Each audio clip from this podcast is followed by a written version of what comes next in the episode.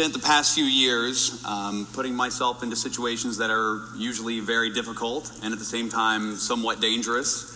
I uh, went to prison. Difficult.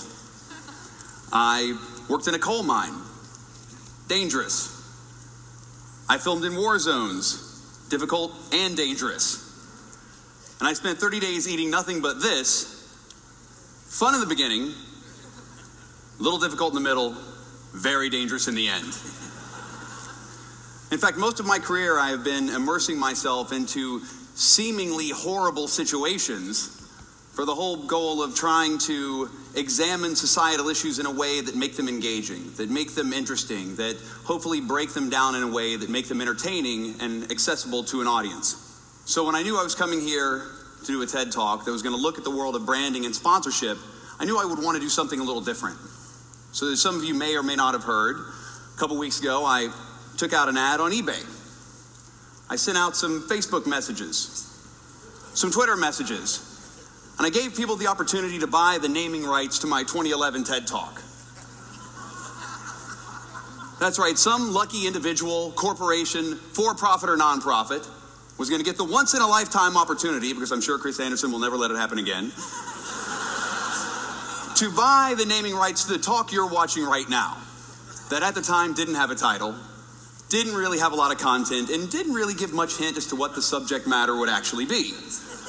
So, what you were getting was this Your name here presents my TED Talk that you have no idea what the subject is, and depending on the content, could ultimately blow up in your face, especially if I make you or your company look stupid for doing it. But that being said, it's a very good media opportunity.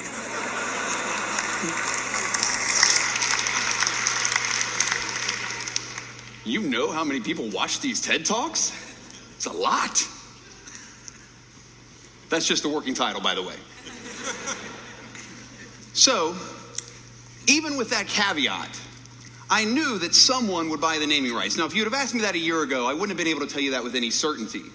But in the new project that I'm working on, my new film, we examine the world of marketing, advertising, and as I said earlier, I put myself in some pretty horrible situations over the years, but nothing could prepare me.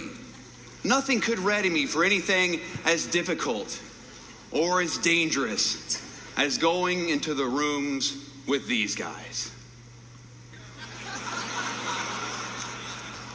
You see, I had this idea for a movie. What I want to do is make a film all about product placement, marketing, and advertising, where the entire film is funded by product placement, marketing, and advertising. So the movie will be called The Greatest Movie Ever Sold. So, what happens in The Greatest Movie Ever Sold is that everything from top to bottom, from start to finish, is branded from beginning to end. You know, from the above the title sponsor that you'll see in the movie, which is Brand X. Now, this brand, the Qualcomm Stadium, the you know, Staples Center. These people will be married to the film in perpetuity forever. Mm. And so the film explores this whole idea. It's what? It's redundant. In perpetuity, forever. I'm, I'm, a redundant I'm person. Yeah. I, that, that, was more for him. It's in perpetuity, period, forever. But not only are we going to have the Brand X title sponsor, but we're going to make sure we sell out every category we can in the film. So maybe we sell a shoe and it becomes the greatest shoe you ever wore, the greatest car you ever drove from the greatest movie ever sold. You know, the, the greatest drink you've ever had, courtesy of the greatest movie ever sold. So the idea is beyond just showing that brands are part of your life, but actually get them to finance the film? Is that... Get them to finance the film, and actually we show the whole process of how does it work. The goal of this whole film is transparency. You're going to see the whole thing take place in this movie. So that's the uh, the whole concept, the whole film, start to finish. And I would love for CEG to help make it happen. Yeah, you know, it's, it's funny because when I first hear it, it is the ultimate respect for an audience. I don't know how receptive people are, are going to be to it, though. Do you have a perspective, or do you? I don't want to use angle because that sort of has a negative well, connotation. I, well, I, but do you, do you sort me, of know how this is going to play out? No idea. How much money does it take to do this? 1.5 million. Okay. I think that you're going to have a hard time meeting with them, but uh, I think it's you know certainly worth pursuing a couple of really big obvious brands. Who knows? Maybe by the time your film comes out, we look like a bunch of blithering idiots. What do you think the response is going to be? I, the responses mostly will be no. But is it tough to sell because of the film, or is it tough to sell because of me? Uh, both. Meaning, uh, not so optimistic. So, so can you help me? I need help. I can help. Okay. Good. Good.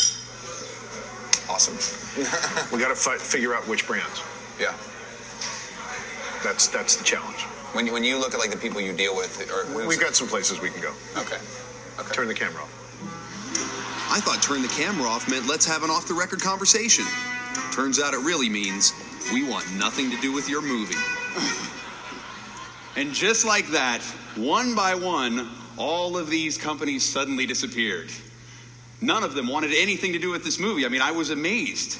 They wanted absolutely nothing to do with this project. And I mean, I was blown away because I thought the whole concept, the idea of advertising was to get your product out in front of as many people as possible, to get as many people to see it as possible. Especially in today's world, this, this intersection of new media and old media and the fractured media landscape isn't the idea to get that new buzzworthy delivery vehicle that's going to get that message to the masses. You know, that's what I thought. But the problem was, you see, my idea had one fatal flaw. And that flaw was this. Actually, no, that was not the flaw whatsoever. That wouldn't have been a problem at all. See, this would have been fine. But what this image represents was the problem. See, when you do a Google image search for transparency, this is.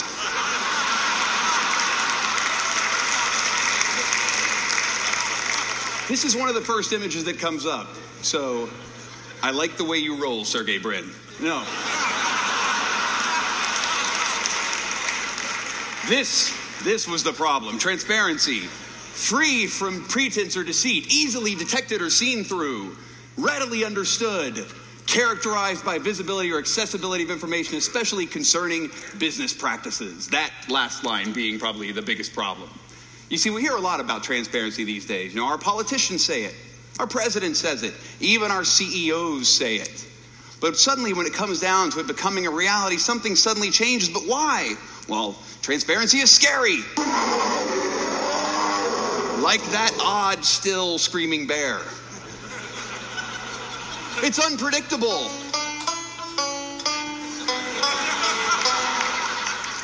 Like this odd country road. And it's also very risky. What else is What else is risky? Eating an entire bowl of Cool Whip.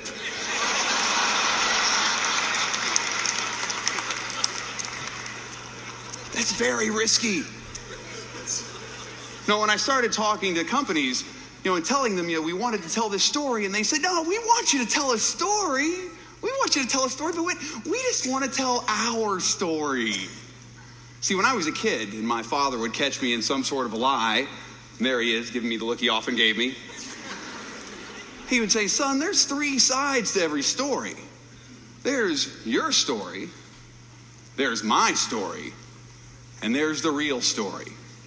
Now, you see, with this film, we wanted to tell the real story, but with only one company, one agency willing to help me, and that's only because I knew John Bond and Richard Kirshenbaum for years, I realized that I would have to go on my own. I'd have to cut out the middleman and go to the companies myself. You know, myself with all of my team. So, what you suddenly started to realize, or what I started to realize, is that when you started having conversation with these companies, the idea of understanding your brand is a universal problem. I have friends who make great big giant Hollywood films, and I have friends who make little independent films like I make. And the friends of mine who make big giant Hollywood movies say that the reason their films are so successful is because of the brand partners that they have. And then my friends who make small independent films say, well, how are we supposed to compete with these big giant Hollywood movies? And the movie is called The Greatest Movie Ever Sold. And so now, how specifically will we see Ban in the film? It's anytime I'm getting ready to go, anytime I open up my medicine cabinet, you will see Ban deodorant. Well, anytime I do an interview with someone, I could say, are, are, you are you fresh enough for this interview? Are you are you ready? You look a little nervous. I want to help you calm down. So maybe you should uh, maybe you should put some on for the interview. So we'll offer you know one of these fabulous scents, whether it's a floral fusion or paradise winds. You know they'll have their chance. You know we'll, we will have have them geared for both male or female. You know solid roll on or stick, whatever it may be. That's the that's the two cent tour. So now I can uh, answer any of your questions and give you the, the five cent tour. We are a smaller brand, much like you talked about being a smaller you know, movie, Yeah. we're very much a challenger brand, so we don't have the budgets that other brands mm-hmm. have. So doing things like this, you know, remind people about Ban Yeah. is, is kind of why we're interested in it. What are the words that you would use to describe ban? Ban is blank.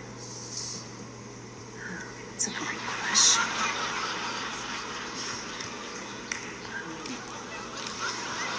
I mean, it's a superior technology. Technology is not the way you want to describe something somebody's putting in their armpit. We talk about bold, Bold. Yeah. fresh. I think fresh is a great word that really spins this category into the positive versus Yeah. the fights odor and wetness. Mm-hmm. Right. It's keeps you fresh. Fresh How do we day. keep you fresher longer, better freshness, more freshness, mm-hmm. three times fresher, things like that that are you know more of that positive benefit. And that's a multi million dollar corporation. What about me? What about a regular guy? I need to go talk to the man on the street. The people who are like me, the regular Joes, they need to tell me about my brand. How would you guys describe your brand? Um, my brand. I don't know, like I like really nice clothes. 80s revival meets skater punk. Um, unless it's laundry day. Right, what is brand Jerry? Unique. Unique. I guess what kind of genre of style I am would be like uh, dark glamour. I like a lot of black colors, a lot of uh, grays and stuff like that. But usually, some I have an accessory like sunglasses, or um, I like crystal and things like that too. If Dan were a brand, he might be a classic convertible Mercedes Benz. The brand that I am is, uh, I would call it casual fly. Part hippie, part yogi, part Brooklyn girl. I don't know. I'm the pet guy. I sell pet toys all over the country, all over the world. So I guess that's my brand. In my warped little industry, that's my brand. My brand is FedEx because I deliver the goods. Failed writer alcoholic brand? Is that is that something? I'm um a lawyer brand.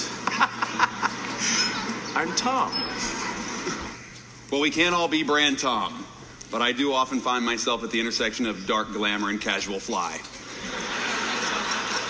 But what I realized I needed an expert. I need somebody who could get inside my head, somebody who could really help me understand what they call your brand personality. And so I found a company called Olson Zaltman in Pittsburgh, who they've helped companies like Nestle, Febreze, Hallmark discover that brand personality. If they could do it for them, surely they could do it for me. You brought your pictures, right? I did. The very first picture is a picture of my family. And so tell me a little bit how it relates to your thoughts and feelings about who you are. These are the people who shape the way I look at the world. Tell me about this world. This world. I think it's the. I think your world is the world that you live in. Like the people that are around you, your friends, your family, the the way you live your life, the job you do. Like mm-hmm. all those things stemmed and started from one place. And for me, they stemmed and started with my family in West Virginia. What's the next one you want to talk about? The next one, this was the best day ever. How does this relate to your thoughts and feelings about who you are? Is like, who do I want to be? I like things that are different. I like things that are weird. I like weird things. Tell me about the Y phase. What does that do for us? What is the machete? What pupa stage are you in now? Why is it important to reboot? What does the red represent? Tell me a little bit about, that part. What is it about you that's not who you are? What are some other metamorphoses that you have? To be feared? What kind of roller coaster are you on? Thank you. Nick, thank you. Yeah, thanks for your patience. Great job. Yeah. Yeah. Thanks a lot. All right. Yeah. I don't know what's going to come of this. There was a whole lot of crazy going on in there. The first thing we saw was this idea that you had two distinct but complementary sides to your brand personality. The Morgan Spurlock brand is a mindful play brand. Those are kind of juxtaposed very nicely together, and I think there's almost a paradox with those. And I think some companies will just focus on one one of their strengths, or you know, or the other, instead of focusing on both. Most companies tend to, it's human nature, to avoid things that they're not sure of, avoid fear, those elements, and you really embrace those, and you actually turn them into positives for you. It's, it's a neat thing to see. What other brands are like that? The first one here is a classic uh, Apple, and you can see here too Target, Wii, Mini from Mini Coopers, and JetBlue. Now there's playful brands and mindful brands, those sort of things that have come and gone, but a playful, mindful brand is a pretty powerful thing. Playful, mindful brand. What is your brand? If somebody asked you to describe your brand identity, your brand personality, what would you be? Are you an up attribute? Are you something that gets the blood flowing? Are you more of a down attribute? Are you something that's a little more calm, reserved, conservative? Up attributes are things like being playful, being fresh, like the Fresh Prince, contemporary, adventurous, edgy or daring, like Errol Flynn, nimble or agile, profane, domineering, magical or mystical, like Gandalf. Or are you more of a down attribute? Are you mindful, sophisticated like 007? Are you established, traditional, nurturing, protective, empathetic like the Oprah? Are you reliable, stable, familiar, safe, secure, sacred, contemplative, or wise like the Dalai Lama? or Yoda. Over the course of this film, we had 500 plus companies who were up and down companies say no, they didn't want any part of this project. They wanted nothing to do with this film, mainly because they had no control. They would have no control over the final product. But we did get 17 brand partners who were willing to relinquish that control, who wanted to be in business with someone as mindful and as playful as myself, and who ultimately empowered us to tell stories that normally we wouldn't be able to tell, stories that an advertiser would normally never get behind. They enabled us to tell the story about neuromarketing as we got into telling the story in this film about how now they're using MRIs to target the desire centers of your brain for both commercials as well as movie marketing. We went to Sao Paulo where they banned outdoor advertising in the entire city. For the past five years, there's no billboards, there's no posters, there's no flyers, nothing. And we went to school districts where now companies are making their way into cash strapped schools all across America. What's incredible for me is the, the projects that I've gotten the most feedback out of, or I've had the most success in, are ones where I've interacted with things directly. And that's what these brands did. They cut out the middleman, they cut out their agencies and said, maybe these agencies don't have my best interests in mind. I'm going to deal directly with the artist. I'm going to work with him to create something different, something that's going to get people thinking, that's going to challenge the way we look at the world. And how has that been for them? Has it been successful? Well, since the film premiered at the Sundance Film Festival, let's just take a look. According to Burrelles, the movie premiered in January, and since then, and this isn't even the whole thing, we've had more than 900 million media impressions for this film. That's literally covering just like a two and a half week period. That's only online, no print, no TV. The film hasn't even been distributed yet. It's not even online. It's not even streaming. It's not even been out into other foreign countries yet. So ultimately, this film has already started to gain a lot of momentum, and not bad for a project that almost every ad agency we talk to advise their clients not to take part. What I always believe is that if you take chances, if you take risks, that in those risks will come opportunity. I believe that when you push people away from that, you're pushing them more towards failure. I believe that when you train your employees to be risk averse, then you're preparing your whole company to be reward challenged. I feel like that what has to happen moving forward is we need to encourage people to take risks. We need to encourage people to not be afraid of opportunities that may scare them. Ultimately, moving forward, I think we have to embrace fear. We've got to put that bear in a cage.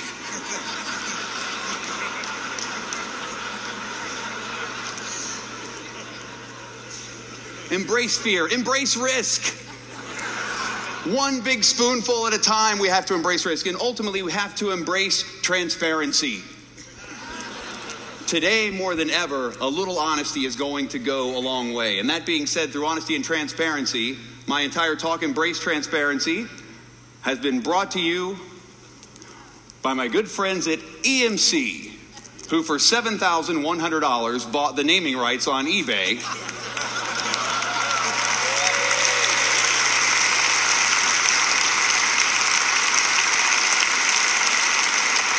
EMC turning big data into big opportunity for organizations all over the world. EMC presents Embrace Transparency. Thank you very much, guys.